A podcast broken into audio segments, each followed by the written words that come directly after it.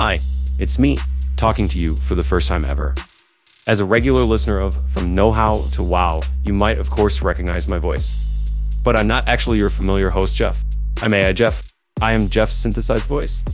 I'm a machine learning system that has learned to speak like Jeff.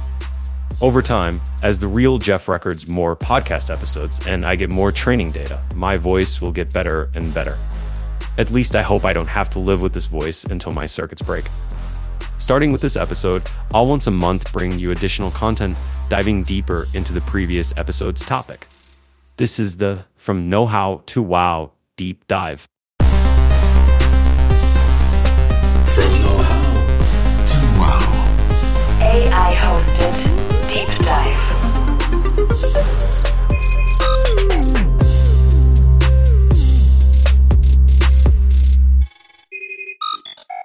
On this first deep dive, our topic is software defined vehicles, or SDV.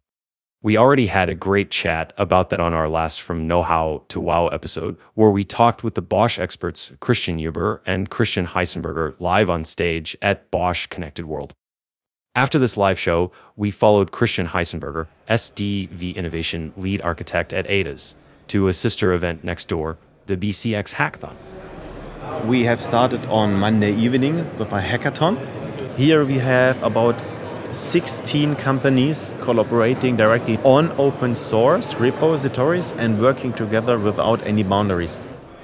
One of Christian's favorite projects in the hackathon was by a team that created a smartphone app that could move a car seat into a driver's preferred position and flash the lights of a car in an individual pattern. A functional car seat model and the car lights were mounted alongside all the electronic components in two suitcases. And this is a very easy example, and it just took about half a day to develop the complete app.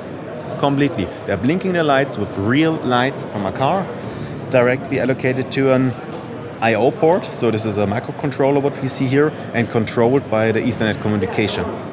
And this is routed through to the other suitcase where the seat is mounted, and this is communicating with another network protocol CAN. Now you might ask yourself, why is it exciting to make a car seat move? Or some lights flash? Yes, seats that change their position depending on which driver uses the car are nothing new. But implementing it with open source standards is. This is why it's exciting because in EE architectures, what we have currently in cars, you have to know exactly that bit and byte in the application what you're writing that you can move your seat. So you have to write C code, directly know the network communication protocol, know exactly the vendor of the seat, and you have to know how big is the seat, what features has the seat to move it in one direction. The hack challenges were provided by the Eclipse Foundation's Software Defined Vehicle Working Group. The foundation is playing an important role in driving open source software for software defined vehicles forward. My name is Michael Plagge. I'm working as an ecosystem development director for the Eclipse Foundation out of Germany. Michael represented the Eclipse Foundation at Bosch Connected World, the BCW, and at the BCX.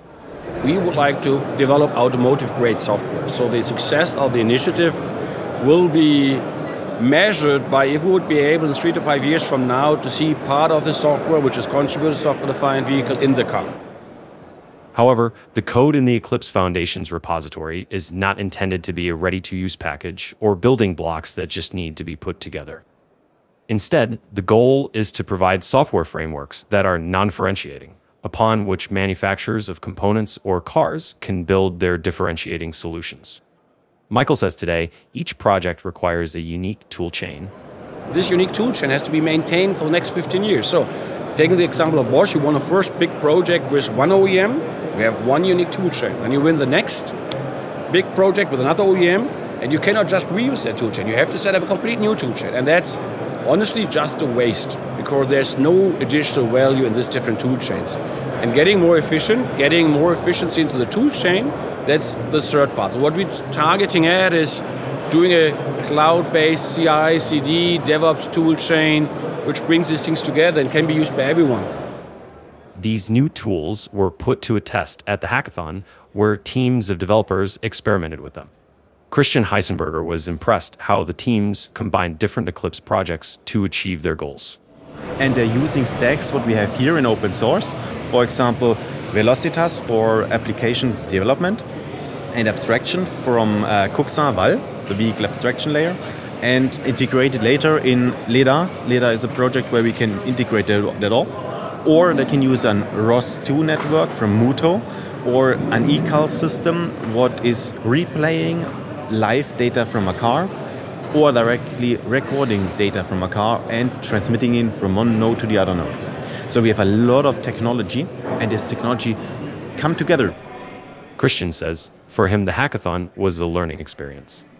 He observed how young developers are using the Eclipse project he's involved with and got clues how to improve it. For Michael, the hackathon proved that people see the value of collaborating in the projects.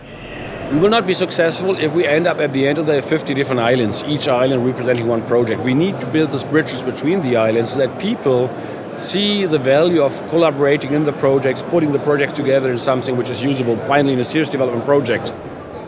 Software defined vehicle frameworks based on open source have quite some potential. And Michael is positive that developer hours are better spent on open source rather than proprietary systems.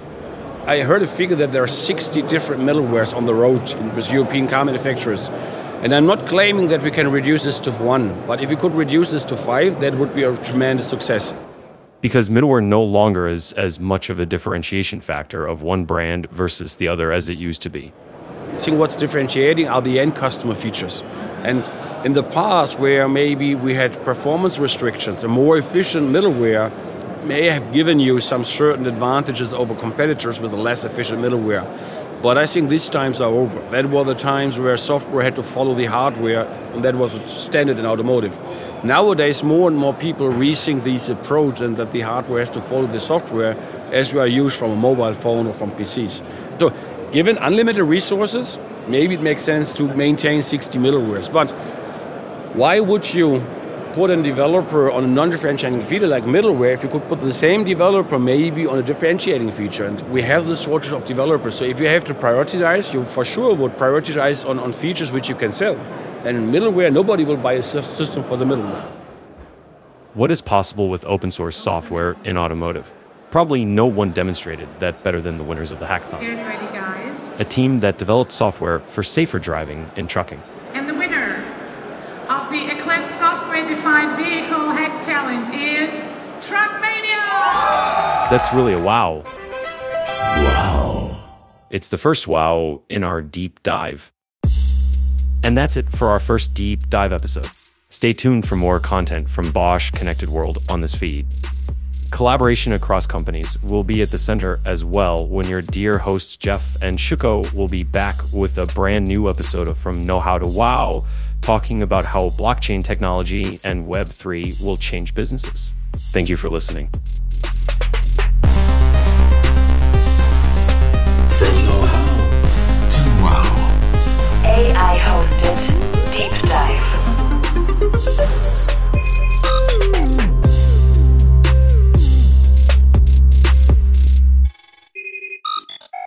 One more thing. If you haven't listened to the previous episode of From Know How to Wow, just follow the link in the show notes. It's worth it.